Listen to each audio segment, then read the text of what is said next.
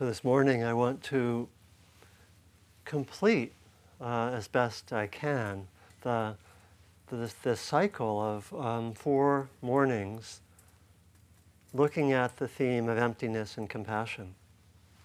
And today I'll do a brief review of where we've been on this theme, but I'll mostly focus on both um, compassion and then how compassion connects with this notion of emptiness. And those of you who've been here know that, these, these last weeks, know that the very term emptiness is um, sometimes confusing. And we've tried to explicate it, and last time did some practical exercises to help bring out a very ordinary meaning. Uh, and it's, it's, an, it's an awkward translation into English where it often, for many people, connotes meaninglessness or emotional emptiness, some kind of problematic uh, internal state. Whereas in the use of the term in the Asian languages, it's much more, it's a little clearer sense, in some sense, even a more positive sense of uh, especially the lack of a separate, solid, independent self and set of selves, and a lack of an independent set of, uh, of objects. So it takes us away from the sense of thinking we're all these isolated individual beings in this world with other isolated independent beings who somehow try to um, in the words of Rodney King, get along together. you know, even though we're, we're separate. It's, it's a little bit of a bleak situation to imagine we're all these independent, separate beings, all trying to somehow find happiness in this, in this world. And so the attention is drawn to that sense of separateness, solid, independent, and a, uh, maybe an alternative set of words for emptiness might be openness or even interconnection, permeability. It's interesting that actually in the Pali and Sanskrit languages themselves, as I mentioned, I think two times ago, the very word for emptiness actually has these double connotations, partly of being um, empty or missing something, which is why we translate it as emptiness, you know, and particularly missing that solid or lacking that uh, solid separate self, but it also has a connotation of um, being swollen, or I mentioned almost like pregnant, full of possibilities, in that sense, dynamic, creative. And both senses are there in the, in the uh, Asian terms, but when we translate as emptiness, we lose that second sense of more of interconnection and fullness. So um, we might think of it uh, translated as emptiness slash fullness, or just when we see that word, give it that, that special set of connotations rather than let the typical pre practiced connotations of emptiness be there. The larger context for this teaching of emptiness and compassion is the teaching that at, a, at its core, our practice is about developing both wisdom and compassion. And emptiness is a kind of special way of looking at part of what wisdom means.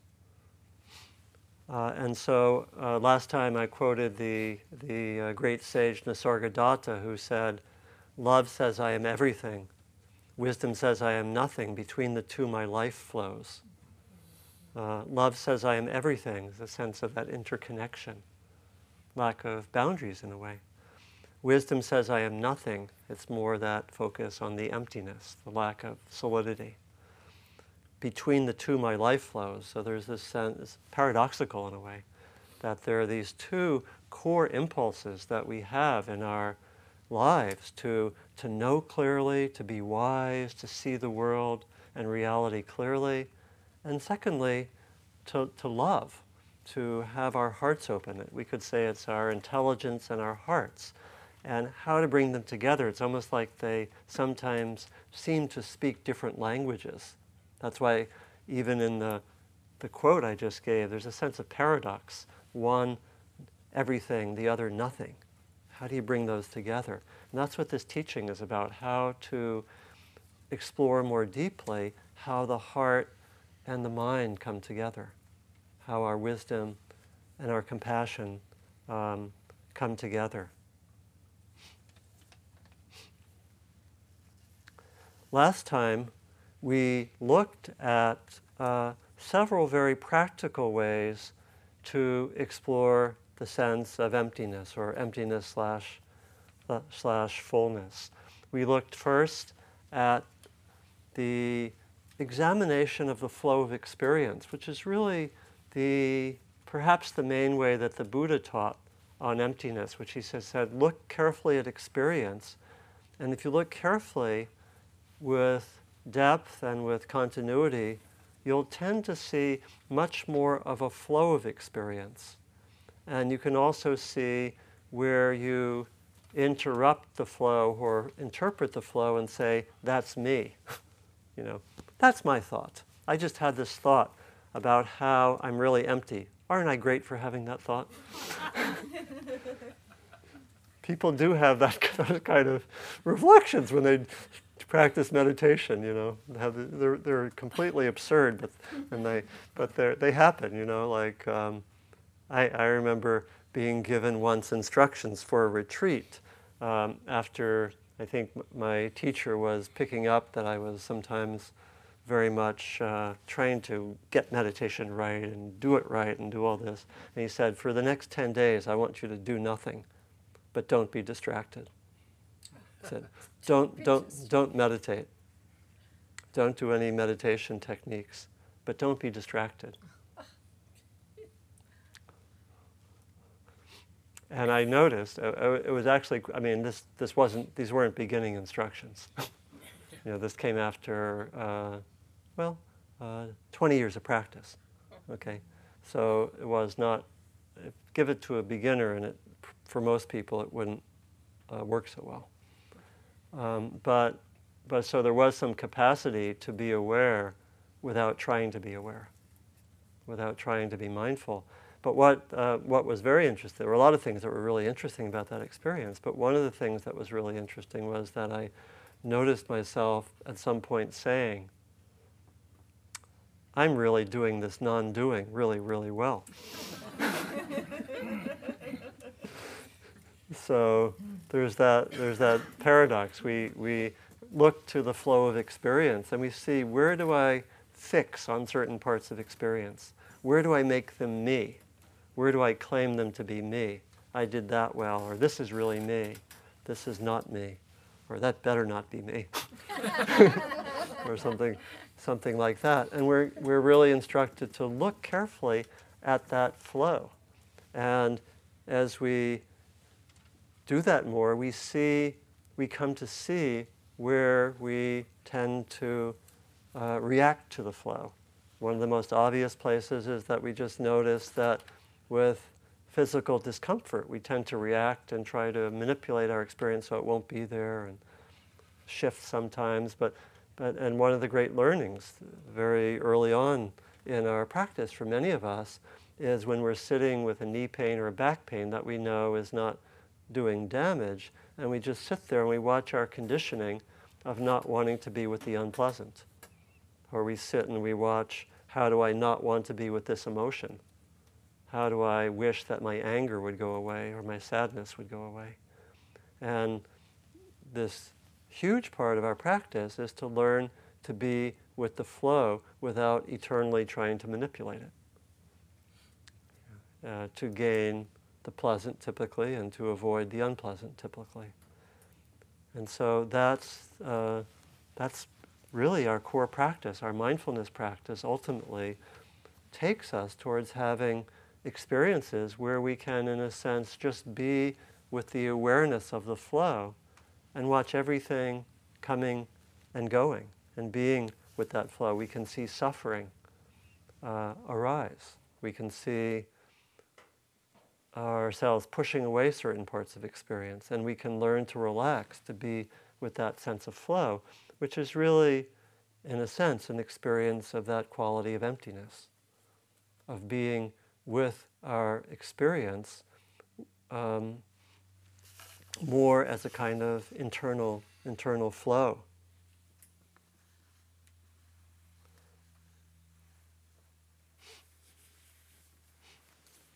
We also looked at the a second way to approach emptiness in a more ordinary way, a more accessible way maybe, is to see where are the experiences where we've um, had this what we might call a full flow experience, where we where we uh, are fully engaged with an activity. It might be meditation. It might be um, doing our work. It might be being with people very close to us, where there's this sense of full flow without self consciousness, without self reference. Sometimes we experience this in nature. They're usually peak experiences, you know, and I referred to, to particular kinds of activities where these sometimes happen more often, such as uh, people playing music, something like jazz, where there's just in a sense of being in that flow with, without uh, commenting on it and without self-reference. You know, as an improvisational musician, if one steps back and say, wasn't that a good lick? The moment's destroyed more or less, typically. You know, it, it, you know that's typically a way to um, stop the flow or make it disturbed in some way.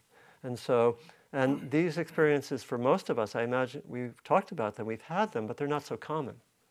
You know, and maybe they're probably we can particularly remember these moments because we often call them peak experiences, where we have just been so fully involved with something that there's no sense of self, and we're just with the movement of the activity. And I quoted some passages in the Taoist tradition, that's a kind of an ideal of how one should do any activity. You know, and I, I read something of the master woodcarver who trains to get to that state, but actually does, we might say, the art in that state of, we could call it emptiness fullness. And, you know, I think talking about the, something like music or uh, art, where I also mentioned sports is another place where this occurs, where uh, athletes talk about being in the zone, where there's just the complete flow of people expressing their gifts, and it's, it's often quite uncanny, you know, what, what can happen. And that, I think that suggests the balance between this lack of self or lack of anything stopping the flow with creativity. You know, because out of that state, tremendous creativity comes. We see that in the music or the art or the, the um, sports. And we may see that in our own personal experiences where we've maybe been with people we're very close to, where we just don't have a sense of needing to be anyone other than ourselves. You know, and these are very typically very special moments. And something just keeps on moving, and I don't have to think about defending myself or showing how good I am or you know bad I am or whatever. You know, and so th- this is a second area which I think we can both pay attention to and invite, invite to be present more. You know, somehow, and so I think sometimes our meditation practice can help us to go into those areas like that. And the third, uh, more accessible way, I think, to um, access emptiness was in the set of exercises we did last time. Uh, and for anyone not there, they're on the recording of the class, which is accessible at Dharma Seed. I think many of you know that. This is in the middle of the talk advertising break. and now back to our talk. uh, but those, those three exercises were I think there are actually four exercises that were developed originally with Julie Wester, who also teaches here, when we called it being with ordinary objects. And you can just, another way to access emptiness, more in the sense of interconnection, is to just give attention to ordinary objects. And we had these four exercises of I take this, what I call a pen, and first I can immerse myself in being aware of it with all my senses. You know, there's something about breaking from the utilitarian mode that we often approach the world with, in, I guess, in, uh, where this is only here in a functional way for me to accomplish something.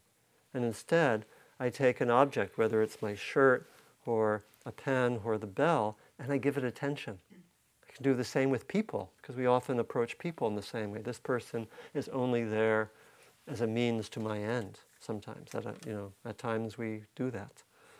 And can I give just attention to this person as a phenomenon happening in experience? And uh, again, this artist would do this as a way to access certain ways of seeing. So I can just be with this five minutes, just be with the pen, be present with it, feel it, look at it, you know, manipulate, you know, explore it in different ways. And the second exercise was to, using the imagination, get a sense of the causes and conditions, to not see this so much just as a thing happening here, but rather as a product of this vast web of causes and conditions that go back, you know, that could be traced back to the first human being who developed a writing implement, right? It's connected to that. You know, to have this sense of this isn't just this separate object right here, but this is in a vast web of causes and conditions that goes to the company, the store it was bought at, the people who designed it, the, the whole set of causes and conditions. And we can do that with our imagination. And doing this every day can be quite transformative because the whole aim of all of these practices is to come more to a sense of being in this web of beings who are connected to us and whom we can feel empathy for and respond to. That's the direction we go. We, and the same with objects. And so these exercises can be helpful. And the third exercise was to also, more in a heart opening way, just to very simply express gratitude towards this object. Again, normally we're in the utilitarian mode. Here we express, oh, thank you, ballpoint pen. you know, and it changes things, right? It's like it's done in Zen a lot. We don't do it so much here in Zen. They uh, uh, Zen practitioners bow to their cushions. They bow to each other, expressing that sense of gratitude. You know, or I have one of my favorite books, which I sometimes read here, is about St. Francis, and he goes through the whole day saying, you know, it's a book by the founder of the Bread and Puppet Theater up in Vermont. You know, and in the book, he, he it, it, it's just it's a book of woodblocks basically, and, and it's very short. I sometimes read the whole book in a, in a Dharma talk because it like takes a minute. but St. Francis is just saying, he wakes up and says, Thank you, body. He wiggles his toes and says, Thank you, toes. He has his morning coffee. There wasn't coffee when he was living in Italy, but in the book there is. He says, Thank you, coffee. Thank you, milk. And he just goes about it a lot of his day saying that. You know, it can shift things. And the last exercise was to role play the object. So last time, for those of you not here, we had, you know, I rolled. I think I, I think I I role played my the um, striker, and so I, I don't know if I forget what I role played, but but anyway, we role played it, and it, it, brings in some play and humor and so forth, and and so these are practices that I, I really like them, and they can really bring us into that sense of the interconnection of things, which is this other sense of emptiness. Uh, Nagarjuna, the great philosopher of emptiness from the second century, said uh, made this link between the, as it were, the sense of emptiness as meaning empty of separateness with the sense of interconnection. He said, when emptiness is possible, everything is possible. Were emptiness impossible, nothing would be possible.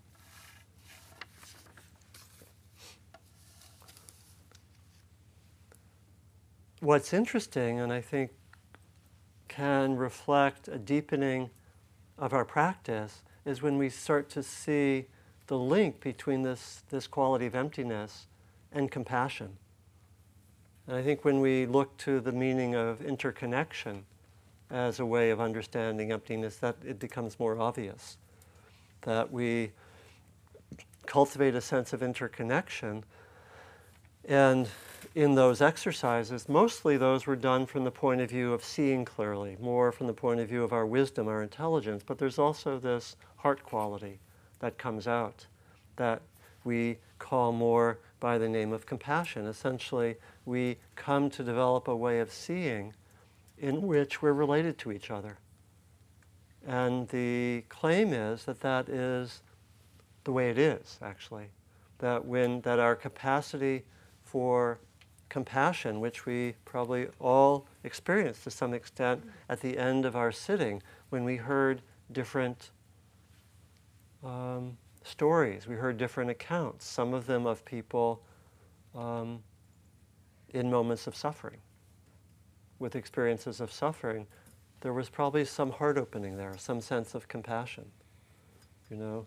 And it's uh, the question is, how does that opening of our hearts relate to the sense of being interconnected and not being a separate self? I remember there was one of Woody Guthrie's songs. He talked about us being just one big heart, I, I believe, if I can, if I remember accurately. You know, he said it may be that way. I think it was the ballad of Tom Joad. I think you know some of you may know that that song. I, I believe it's in that song, and um, uh, I think Bruce Springsteen sings it also. So anyway, someone can do research on that. Um, and so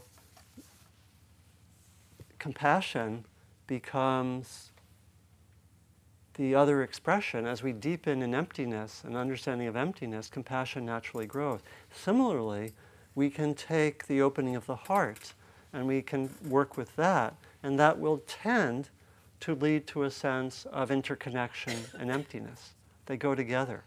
Similarly, if we have a sense of emptiness without a development of compassion, it will tend to be distorted, unbalanced, tend maybe to be overly theoretical or overly intellectual.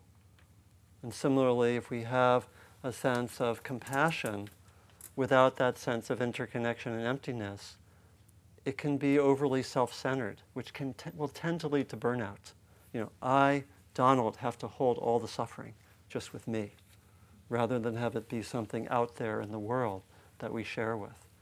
And so some of the ways that compassion gets distorted or hard to hold are related to the lack of the development of emptiness and interconnection. So that's a subtle teaching.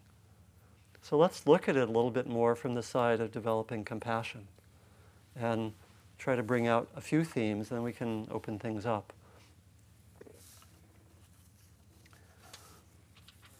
In the classical teachings of the Buddha, compassion is the natural response of the open heart when suffering is present.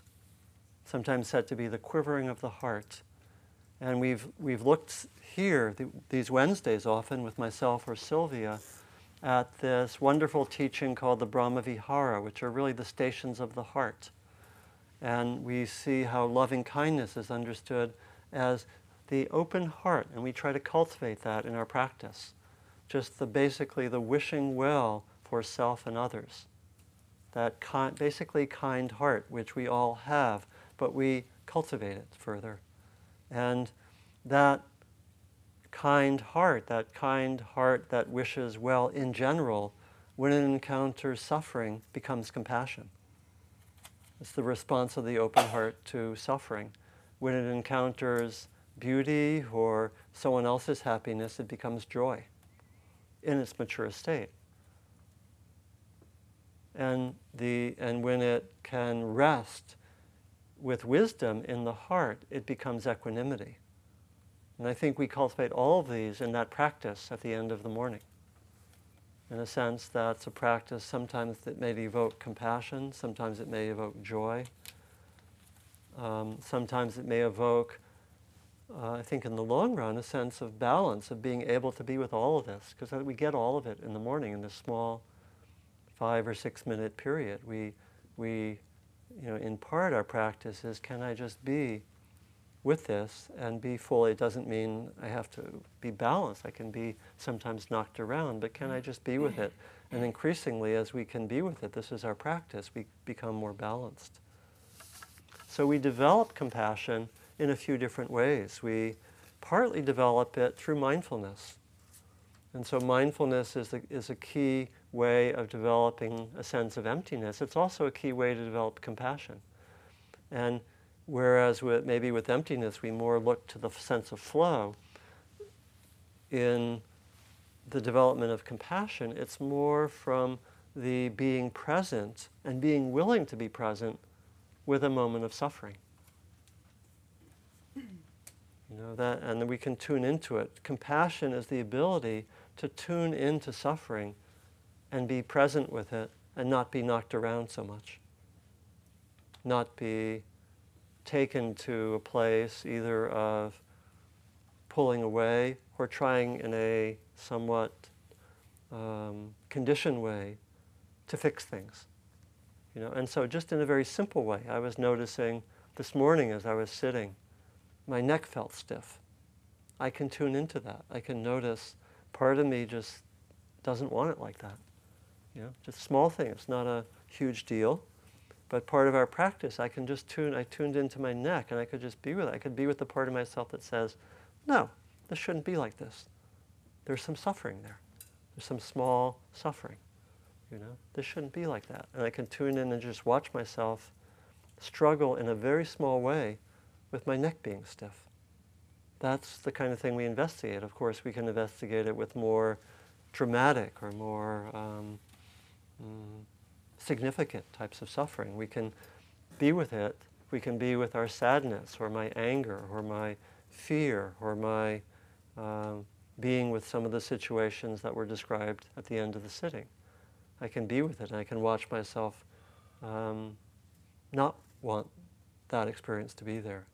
And I can come back and learn to be more present with what's there, with the sadness, with the way my body feels, and so forth. All guided by wisdom as to what's wise to do. Sometimes it's not wise just to submit oneself to whatever's happening. If we're not really balanced, that's not so wise.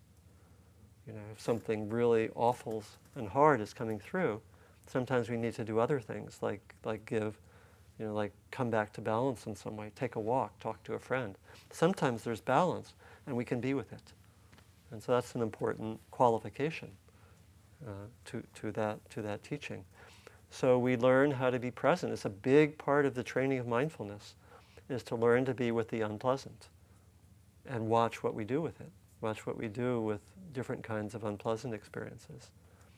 And we can also deliberately develop compassion. We can, um, we can not just be with compassion in a more uh, receptive way, but we can also actively work to develop compassion in a few different ways. We can do a practice like um, the compassion practice in the Brahma Vihara. We can do the practice like loving kindness and cultivate compassion deliberately. We can bring ourselves to just be with situations where there's some suffering.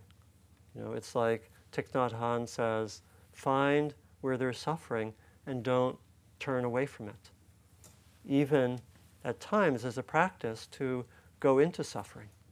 Could be to make an effort to be with a friend who's suffering, to watch whatever tendencies there are not to go there, but to deliberately go where there's suffering, whether it's in one's family or network of friends or the larger community, to deliberately go into that, uh, to actively respond because they're generally with compassion, there are these two aspects. One is, is the empathic aspect, the receptive aspect, and the other is the active response, which is to wish to respond to help.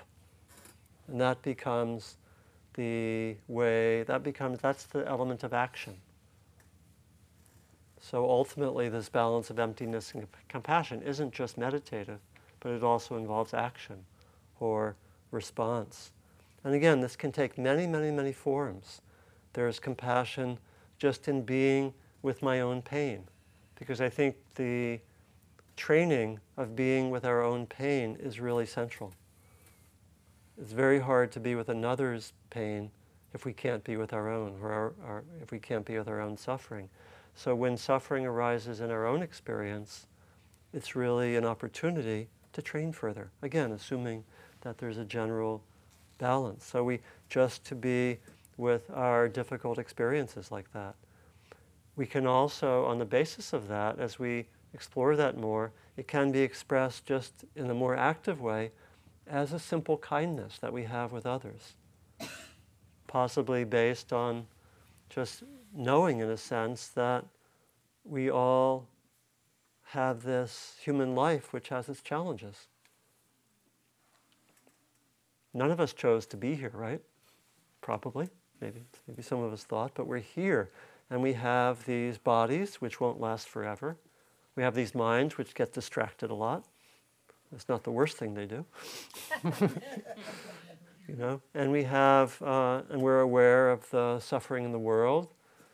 Somehow, somehow things are arranged so there's a lot of suffering in the world. You know, and we share that. We share that consciousness. You know, and it's challenging, and we can have some sense of compassion. There, there's one of my favorite poems by a Woodacre poet named Roger Keyes has these lines in it. He says. Uh, he says, Every one of us is a child. Every one of us is ancient. Every one of us has a body. Every one of us is frightened. Every one of us has to find a way to live with fear. You know? So we may have a kindness which just comes out of that. You know, and there are exercises as we do the Brahma Vihara practice of just using phrases like in loving kindness, where we just say to ourselves and others, May I be free of suffering and the roots of suffering. And we do that with ourselves and others. There's a way that that practice tends to tune us in, to make us able to tune in and be with suffering in ourselves and others. And so, and there are other exercises that help us to do that, where we just not that that's our only focus, but we are able to tune in and be aware, and we can be aware that all of us have some suffering. You know, all of us have had challenges and difficulties, and compassion may be just carrying that understanding in every interaction. That's compassion. It doesn't have to be dramatic. It doesn't have to be uh, Mother Teresa style or level. So we can have that quality of, of um, kindness. Um, there also are people who may inspire us with their, their compassion who've done some very amazing things, who uh, people like maybe Mother Teresa or Albert Schweitzer, or some of you maybe have read the book about uh, Paul Farmer, who has uh, gone to Haiti and other places, uh, a doctor you know, who I think I think was trained at Harvard. Who, and there's a book by Tracy Kidder. I think it's called. Anyone know the title? I think Beyond it's mountains. huh? Beyond mountains. Mountains Beyond Mountains. Some, yeah, and it's especially about his work in Haiti. Beautiful book, very inspiring. So there's people who can inspire us by their sense of meeting the suffering of the world. You know, a book which I read last year, I think, was by a man named James Orbinski, uh, called An Imperfect Offering, which was about his work with Doctors Without Borders, and particularly in Somalia. And he was, he was in Rwanda during part of the uh, genocide. You know, it's a harrowing book to read. It's very intense, but he has this, you know, he and others have this vocation just to go to places of great collective suffering and respond. You know, and I thought I'd read something from from his, um, from his book. He says humanitarianism is about more than medical efficiency or technical competence. And he actually was president or uh, chair or whatever the director maybe of Doctors Without Borders when they won the Nobel uh, Peace Prize in 1999. A beautiful book. Uh, he says humanitarianism is about more than medical efficiency or technical competence. In its first moment, in its sacred present, humanitarianism seeks to relieve the immediacy of suffering, and most especially of suffering alone.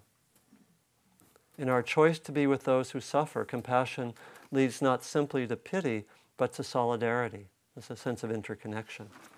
Through pity, we respond to the other as a kind of object and can assume a kind of apolitical stance. So it's interesting, he's naming pity, which in the Buddhist teachings, pity is the near enemy of compassion. You may remember. It's quite interesting. He doesn't, I'm sure, know anything about Buddhist practice. My guess, maybe he does. Um, we, through pity, we respond to the other as a kind of object and can assume a kind of apolitical stance on the causes of and the conditions that create such suffering as though these lie somehow outside the responsibility of politics and as though clarity and philanthropy are adequate responses. In being with the victim, one refuses to accept what is an unacceptable assault on the dignity of the other and thus on the self. Humanitarianism involves an insistence that international humanitarian law be applied and a call to others to act as citizens to demand that governments res- respect basic human dignity. So it involves a, compassion, in his case, involves a political stance to respect international law. Solidarity implies a willingness to confront the causes and conditions of suffering that persist in destroying dignity and to demand a minimum respect for human life. Solidarity also means recognizing the dignity and autonomy of others and asserting the right of others to make choices about their own destiny. Humanitarianism is about the struggle to create the space to be fully human. So, powerful book, and bringing that into some of the most uh, um, difficult conditions that there are. could you say that last name again, please? Humanitarianism is about the struggle to create the space to be fully human. What? Huh? The last name. Orbinski, I think he won. James Orbinski, O R B I N S K I, An Imperfect Offering is the name of the book. So, how to make then the connection between compassion and emptiness? I think we're starting to see it in the sense of interconnection, in the sense really of coming to see that others that others' suffering matters and touches us. You know, a there's a, there's a beautiful poem that uh, Mary Oliver wrote, which I don't I don't know if I'll read the whole thing. Maybe maybe I'll read it. That I heard first from uh, Joseph Goldstein, and it's from her collected work. It's a it's a poem called Beyond the Snow Belt, and it's about you know she's talking about um, how there's been a storm that's really caused a lot of damage and people have been hurt, but it's two counties away. And she, she reflects on that. Over the local stations, one by one, announcers list disasters like dark poems that always happen in the skull of winter. But once again, the storm has passed us by. Lovely and moderate, the snow lies down while shouting children hurry back to play. And scared and smiling citizens once more sweep down their easy paths of pride and welcome. And what else might we do? Let us be truthful. Two counties north, the storm has taken lives. Two counties north to us is far away. A land of trees, a wing upon a map, a wild place never visited, so we forget with each, uh, we forget with ease each far mortality. Peacefully from our frozen yards, we watch our children running on the mild white hills. This is the landscape that we understand. Until the principle of things takes root, how shall examples move us from our calm? I do not say that it is not a fault. I only say, except as we have loved, all news arrives as from a distant land. Except as we have loved, all news arrives as from a distant land. this tendency, um, unless we have that sense of interconnection developed, others' suffering appears as from a distant land and not so relevant. That's kind of the horizon of our practice. And I was thinking just how much that sense of interconnection matters. I was thinking of an experience I had in 1991 when, uh, in that summer, I visited the former Soviet Union and spent two weeks there and got to know a lot of people and really felt very connected there. Some of my ancestors, uh, in fact, uh, all of my grandparents came from the former Soviet Union. It wasn't the Soviet Union then, but it was that land. So, and being there felt very connected. In August, you may remember, there was an attempted coup. And we had a Buddhist Peace Fellowship Summer Institute that summer. Had about 100, 150 people there, and it was six days. And on the, I think on the fifth day, we learned about the attempted coup. If you remember, they had taken Gorbachev. Uh, the, you know, the military had arrested him, and you know, it was unclear what would happen. You know, it was a real, for me, it was a, seemed like a real possibility that it would go back to a more, this more cruel government that Gorbachev had countered. And I remember there were several of us who had connections, and we, we just um, started that morning. Um, we announced the news, and then we just had this open space where we just asked people to name the names of people they knew who lived in the Soviet Union. And a lot of people knew people, and then we just did that for like half an hour just naming, naming those names and, and that traveling and that connection made uh, that not news from a distant land. Felt very connected. So as we as we develop that compassion, that sense of interconnection, there's that moving away from that sense of a separate solid self. You know, to, so that news increasingly is not from a distant land. Sometimes news from our friends can feel like it's from a distant land if we're, if we're in a cut off place without compassion, right? So that's, that's in a sense, that's in a sense our practice. You know, that we, we learn how to open up to that sense of interconnection. I think I'll, I'll close with um, one of the expressions that this is really the direction or the horizon, or it's maybe how we are at our best at our, at our best, maybe we can have that sense of interconnection. And this is from Shantideva from the 8th century, who talks about how when we develop deeply that sense of empty, uh, emptiness and compassion, that there's more a sense that we're all one body more and more. And that when someone is hurting, it's like a limb of my body hurting. In an analogous way, I wouldn't hurt another because it's part of my own body. So this is what he says. I'll, I'll read, I'll read um, this, this to close. I should dispel the pain of others because it hurts like my own. And I should be good to them because they feel just as I do. When both they and I are the same in wanting joy and not desiring pain, what is so special about me? When I act for the sake of others, no amazement or conceit arises. Just like feeding myself, I hope for nothing in return. This is his account of that mature development of emptiness and compassion, where there's action that comes increasingly out of a sense of interconnection. And maybe, maybe I'll close more um, with one more passage. It's, it's a similar thing very much on the mind of people like Dr. Martin Luther King Jr. And this is, this is maybe more familiar. This is another way of saying it in his famous letter from a Birmingham jail. Some of you probably remember this. He said, I am cognizant of the interrelatedness of all communities and states. I cannot sit idly by in Atlanta and not be concerned about what happens in Birmingham. Injustice anywhere is a threat to justice everywhere. We are caught in an inescapable network of mutuality tied in a single garment of destiny. Whatever affects one directly affects all indirectly. So let's just sit with this for a minute or so.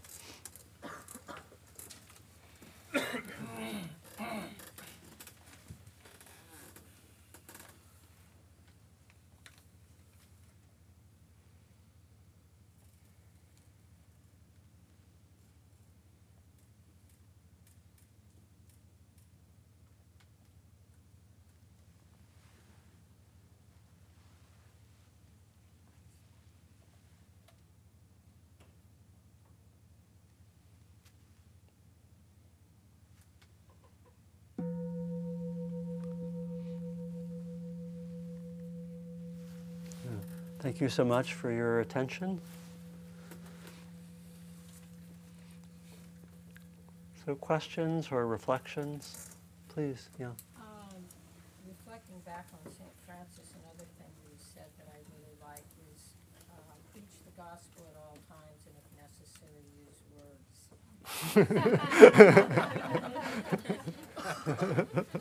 words. Right. Right. It's really pointing to the way that, um, yeah, that we can, really, ultimately, this is, uh, in its mature state, maybe it's say it's more and more in our bones, right? It's in our guts, our bones, how we are. Or it's going to that sense of, many psychologists say that 70% of our communication is nonverbal, right? And we tend to give a lot of weight to the words. Yeah. Thank you. Say that again. Preach the gospel at all times and if necessary, use words. Preach the gospel at all times, if necessary, use words.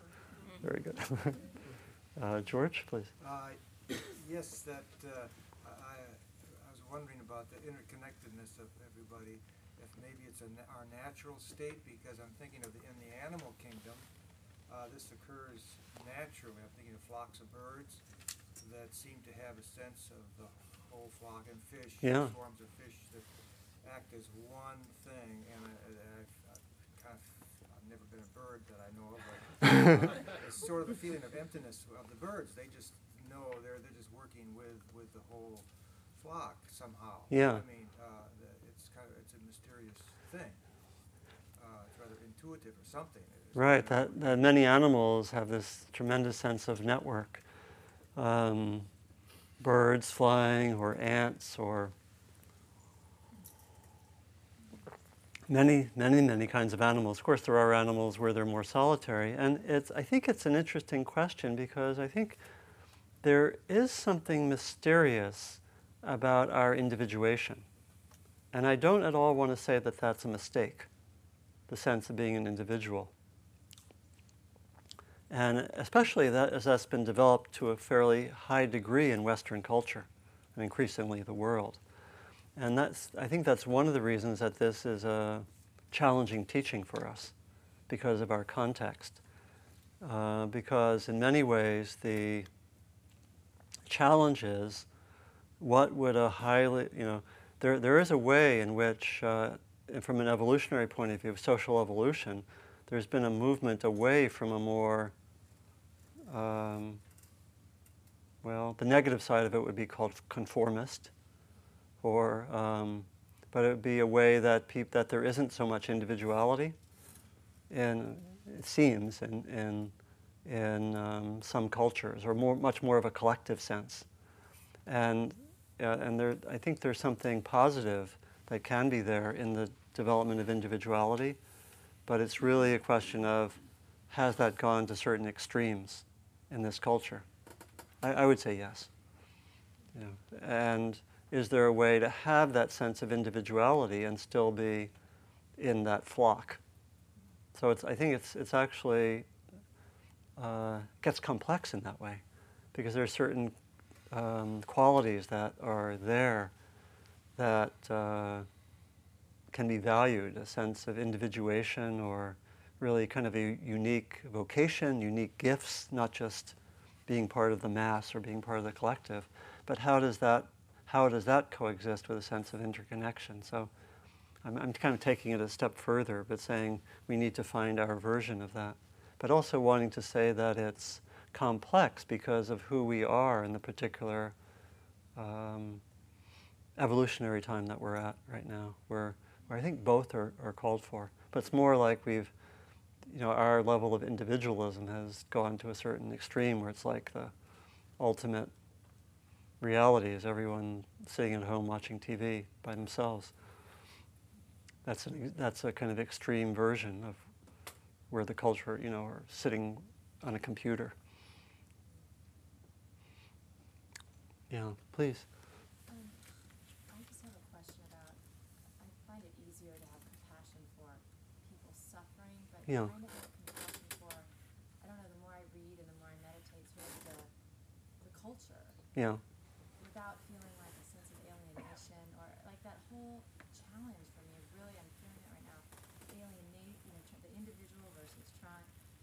how can you, can, um, it's, it's even hard to verbalize. No, you're, you're doing well, yeah. um, trying to be an individual, still feel connected to the culture, and feel compassion sometimes for a cult, the, a big culture, culture that I am having a hard time. Yeah, I'm having a hard time feeling compassion for it. Not individuals who are suffering, but just yeah. sort of the collective culture. Yeah, so the question about difficulty having compassion for a culture that you may be critical of in certain, in certain ways.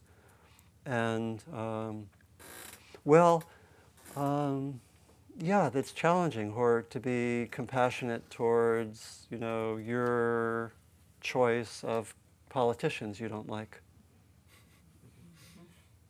Now, we, we regard this as advanced training.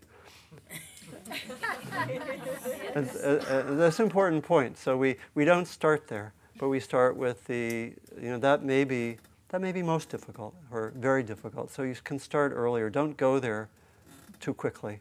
Or maybe you can just see how it is. How do I feel towards, you know, a culture that I find lacking, maybe in certain ways. But start more with the kind of everyday compassion and, and recognize that the it's like in the loving kindness practice, if we've done the training there, we know that we start where the loving kindness flows more easily, and then we get to the really we get to a difficult person after a while. So the same thing with compassion. Start where it flows more easily, and where it's a little simpler with yourself, with people close to you. And yeah, and it's hard. It's and, and some of the larger situations, rather whether it's the culture or knowing how to respond to, you know, what we read about in the newspapers. It's not so easy. It's, I, think, I think the challenge for all of us is somehow to find really uh, practical, workable ways to let our compassion come into motion. You know, and I'm, I want to bow to uh, Nancy, who has this wonderful project and had a film what, last week on, on her work as a physician with the uh, native communities in um, South Dakota. And maybe I was thinking maybe we could bring that film here one sometime if that if mm. that can work. But but it's like how do we find a really workable, manageable way to have the compassion come into motion? Not the you know because sometimes we think about the big ones. It's really hard. So how can I make it workable, manageable, and you know both on an experiential level it means starting more simply or, or keeping on knowing that, that that the more I stay with my own suffering and I'm just with the suffering of others. And maybe it means I make a special effort to be with my relative who's having a hard time or my friend who's having, and that's a very practical way to stretch my compassion, right? Not to start with the most difficult. Yeah. So it's, it's a great question because it really, it really invites that sense of what's a, uh, of responding, what's a practical way for me to take the next step or two in cultivating compassion just the next that's all we want just the next step or two. Is there something that calls for me that is that is somewhat workable? Yeah.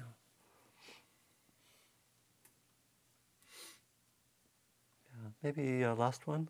Um, karen please. Um, I'm wondering, Val, when you, uh, I'm of a very sensitive nature, and Yeah. so I don't, um, I don't read the paper, and I mean, I, I still get it. I still see the paper on occasion. Yeah. and I hear people talking. Um, so uh, I feel like I do pick news up. Um, on the other hand, you know, when the big tragedies hit, like the tsunamis and 9/11, and yeah um, you know, even the small ones, even the small difficulties when you hear about somebody you love and they have cancer, and I mean, small compared to those ones. Um, I'm just wondering, it's a very concrete little question. When I hear, receive that news, the first thing, if I catch myself, I tend to do to just help with me not feeling knocked back mm-hmm. and, and overwhelmed, Mm-hmm. you know, just the feelings, is Mhm. I- I'll tend to just offer a prayer right Mhm. away silently to just help ameliorate that phenomenon. Mm-hmm. Whoa. Um, but I'm wondering, do you have an immediate response when you hear something of a very dramatic nature just affect, hits you that way? What's your immediate react, you know, how do you, how do you feel it at that moment? Do you have a little strategy?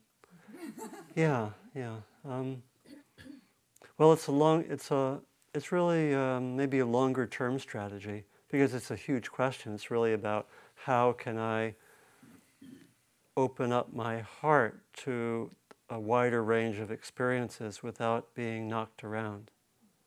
You know, and there, there are a few things that occur to me, um, and I, I think personally it's been, you know, it's just been a growing experience and learning. One thing that, you know, there, there are these practices that we can do, you know, so more, and, you know, so simply familiarity with being in the space of suffering and going there and finding small, you know, so we find small ways to train ourselves. We, that's, that's really the principle of all of what we do in meditation. We, we find smaller venues where we move things along some and train. So that's one, and we can do exercises and practices. A second part, which is I didn't really get for a while, is that there is an interest that it's actually, I think, um, very important to be grounded with the earth and in our bodies, to be able to hold things. That I think for a long time my strategy was I have a sensitive heart, I'll just be open to things, and I would get knocked around a lot. And I found that there, at a certain point, there was an important piece of, you know, some of it was just coming more and more into my body so that it wasn't just my heart.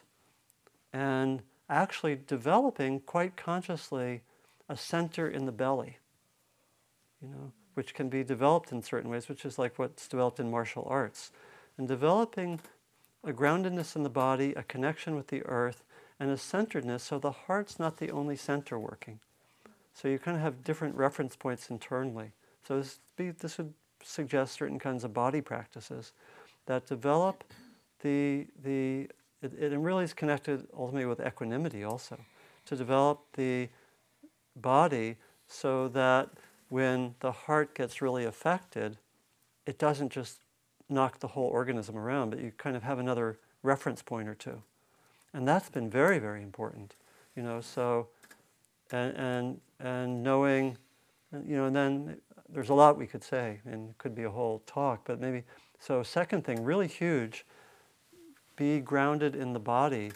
And there's so many people, and I, you know, once I did a lot of that work, I could see so many people very beautiful, sensitive, but they don't have the groundedness in the body. And so there's a way that the um, the sensitivity um, mm, can lead to overwhelm pretty pretty easily without that, and and maybe le- leads to being a little scared of going into certain territories, understandably.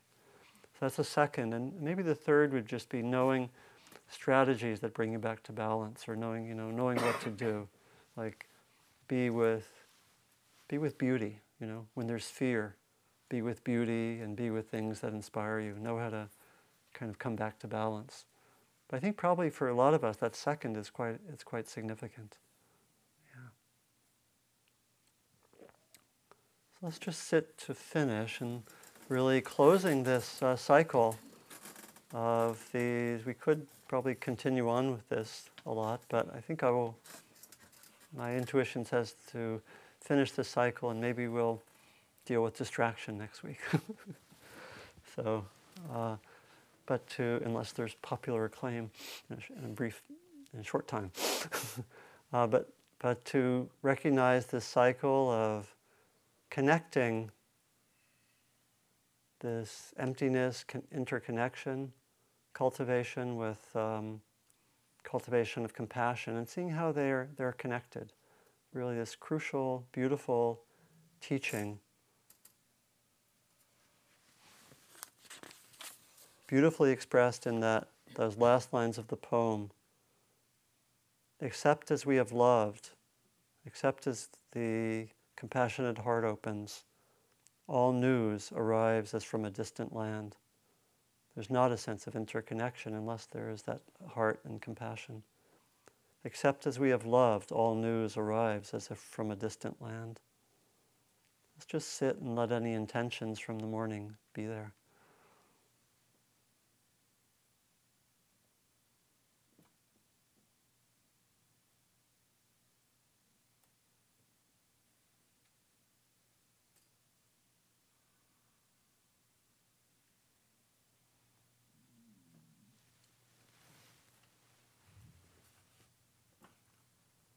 So knowing that we practice not just for ourselves, but for others,